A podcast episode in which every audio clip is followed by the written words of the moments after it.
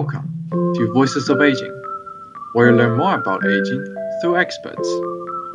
We are ASIG, the Aging Studies Interdisciplinary Group at the University of Minnesota.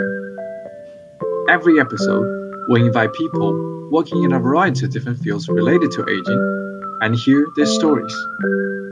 Tune in, either you're considering a career in aging, or want to learn more about aging fields, or simply want to listen to a stimulating conversation, you will find something you like. Find Voices of Aging on the iHeartRadio, Apple Podcasts, or wherever you get your podcasts.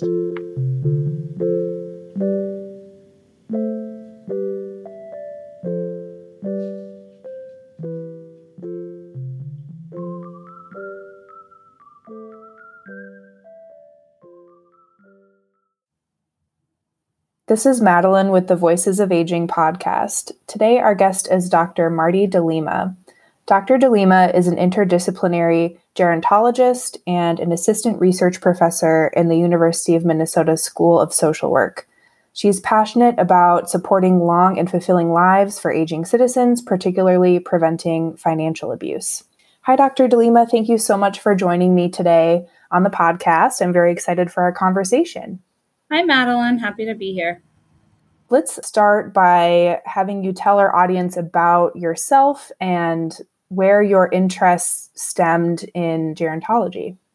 Sure. So, back in the days when I was an undergrad at UCLA, I took a year long course in gerontology. It was very interdisciplinary, focused on kind of the social and demographic changes that were happening in the United States and globally and then also there was a lot of information on the aging process, the aging mind, the aging body.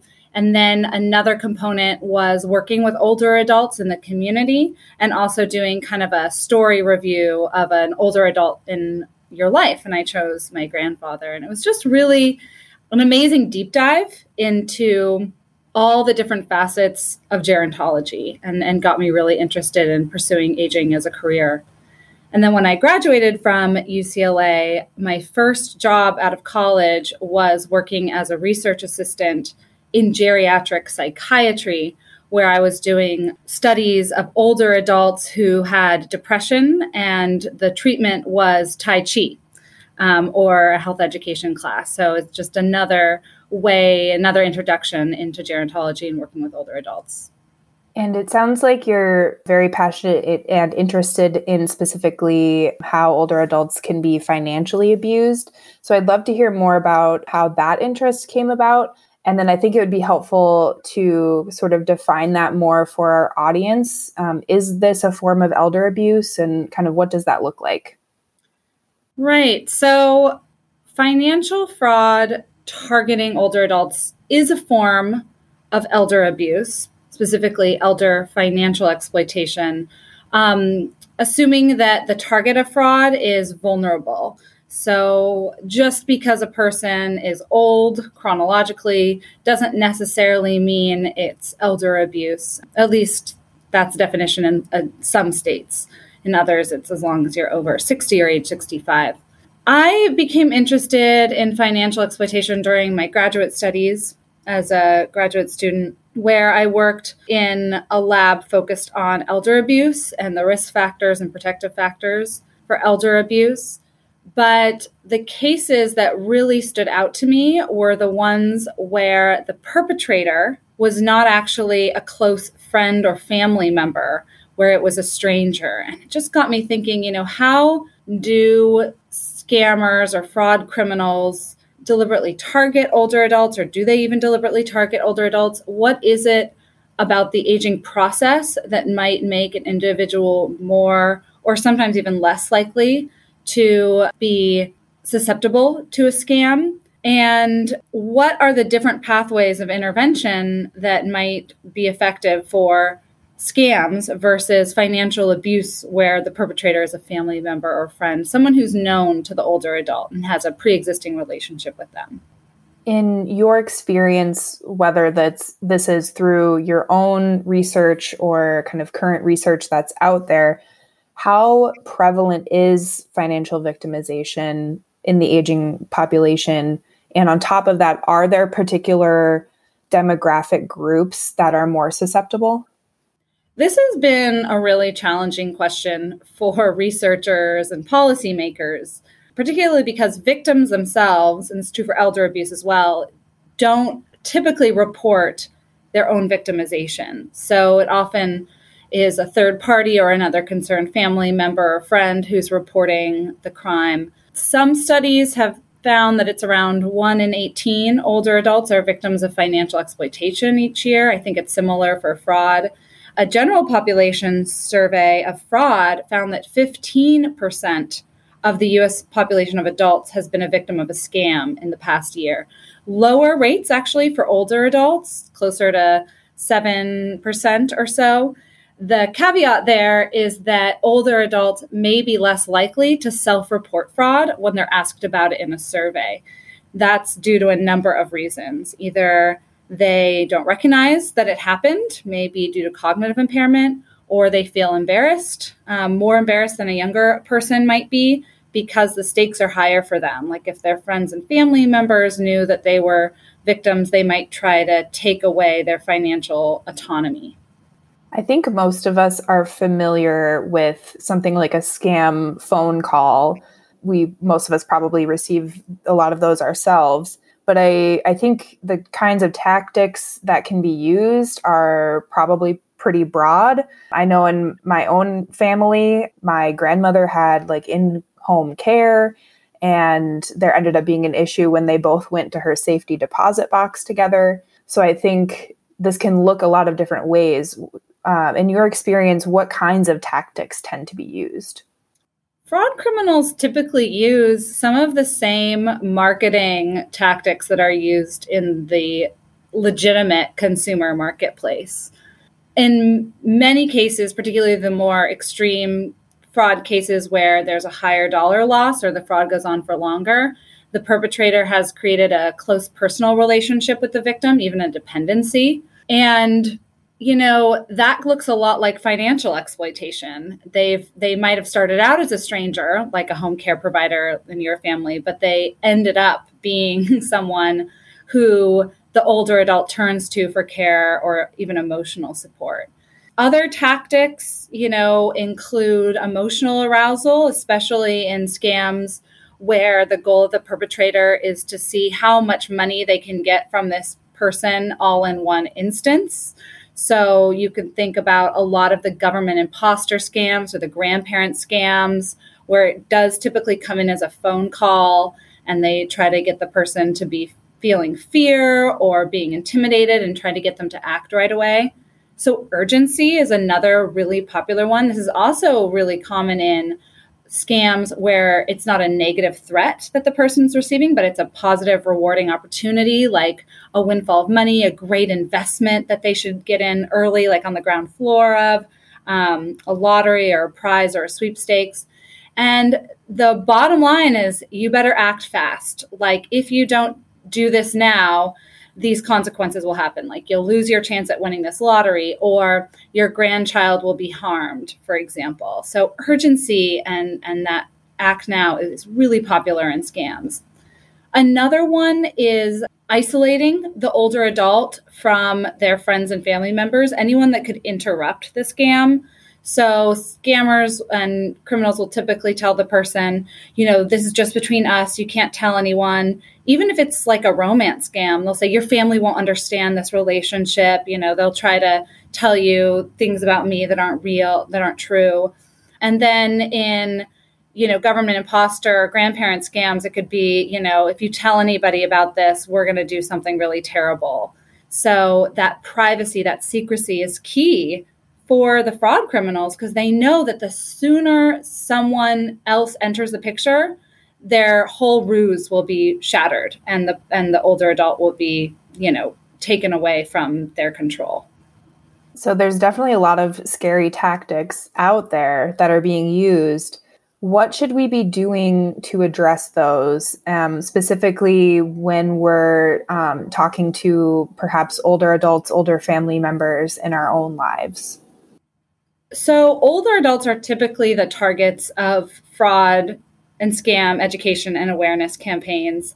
And I think one clever way would be to flip the script instead of telling them what they should be doing or how to avoid scams. It'd be really interesting to say, you know, I've been targeted a lot on the phone. Like I keep getting these robo calls. Like, what is your plan on this? What do you do when you receive these calls? So almost allowing them to educate you, kind of this reverse education, and hear their strategies for resisting fraud. And that'll also point out any gaps, you know, like, oh, you know, you know, mom or grandma, you don't actually have to respond to every email that comes in or you know, you pick up the phone, you know, if I don't recognize the number, I usually just let it go, you know, because if it's important, they'll leave a voicemail and the voicemail will be a real person. It won't be a, you know, a robot. so things like that, just ask them their strategies. And I think all of us, the important thing for us, everyone to remember is that we're all susceptible to some type of scam. If you haven't been a victim yet, just wait a while. You know, there will be something that gets you, whether it's something posted on like Facebook Marketplace or Craigslist, or even in the real world, you know, door to door magazine sales. Like you might find a weak, they someone might find your weakness. So we all need to have our own plan for resisting scams, pausing, taking a breath, getting a second opinion from someone you trust. All of those strategies are really helpful. I love the concept of kind of having someone else or encouraging them to tell you about what they're doing in those kinds of situations. And, you know, given your role at the university, um, I'm assuming this is the case, but what do you envision in terms of larger scale changes you hope will occur to promote overall safety and security for our aging population financially or otherwise? So, Madeline, I don't think we're ever going to stamp out fraud people have found a way to cheat the marketplace for as long as it's existed. Like we don't have the snake oil salesman going door to door anymore. It's all mass marketing. It uses voice over internet protocol and really sophisticated, you know, techniques to hide where the call is coming from or fake caller ID or email addresses. So it's always going to be there. But I do think we can do things to make ourselves more resilient and create more robust strategies. And a lot of them have to come from private sector innovation, in my opinion. Like, I think about early on when we all first got email and how much spam mail we got.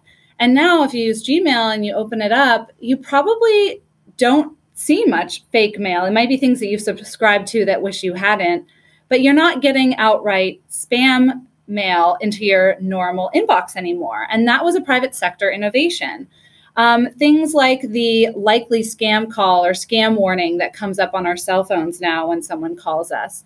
You know, that might not protect everyone. Some people will still pick up the phone, but for many of us, it's that first little warning like, if you are going to pick up, you know, just beware that this has been flagged as a potential scam. So, certainly the private sector can do more in this space, you know, prevent us from even getting those fraudulent calls in the first place.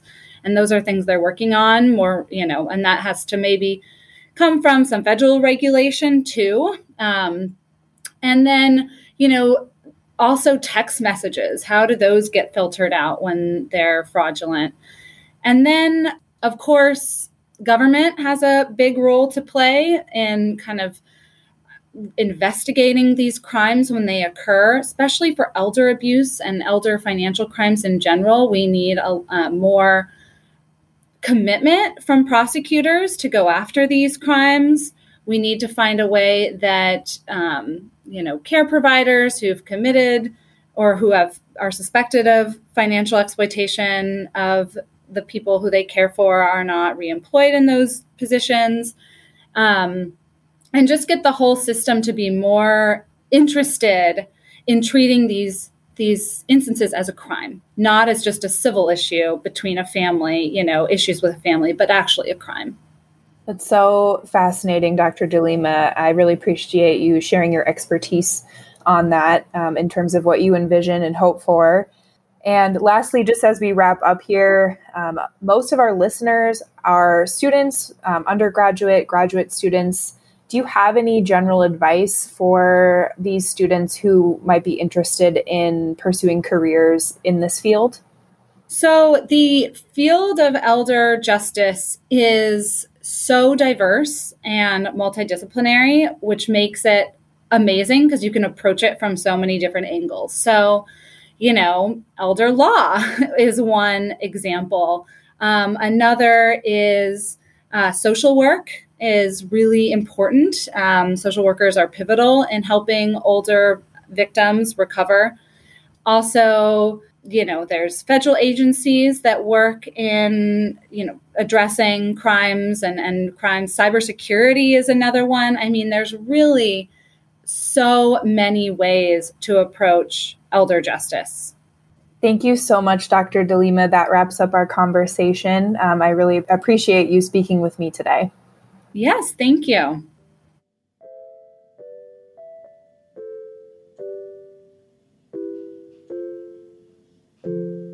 This podcast is brought to you by ASIG, the Aging Studies Interdisciplinary Group at the University of Minnesota. We are a collaborative networking group for students studying aging across the university. Stay tuned for the next episodes of Voices of Aging, where you learn more about aging through experts.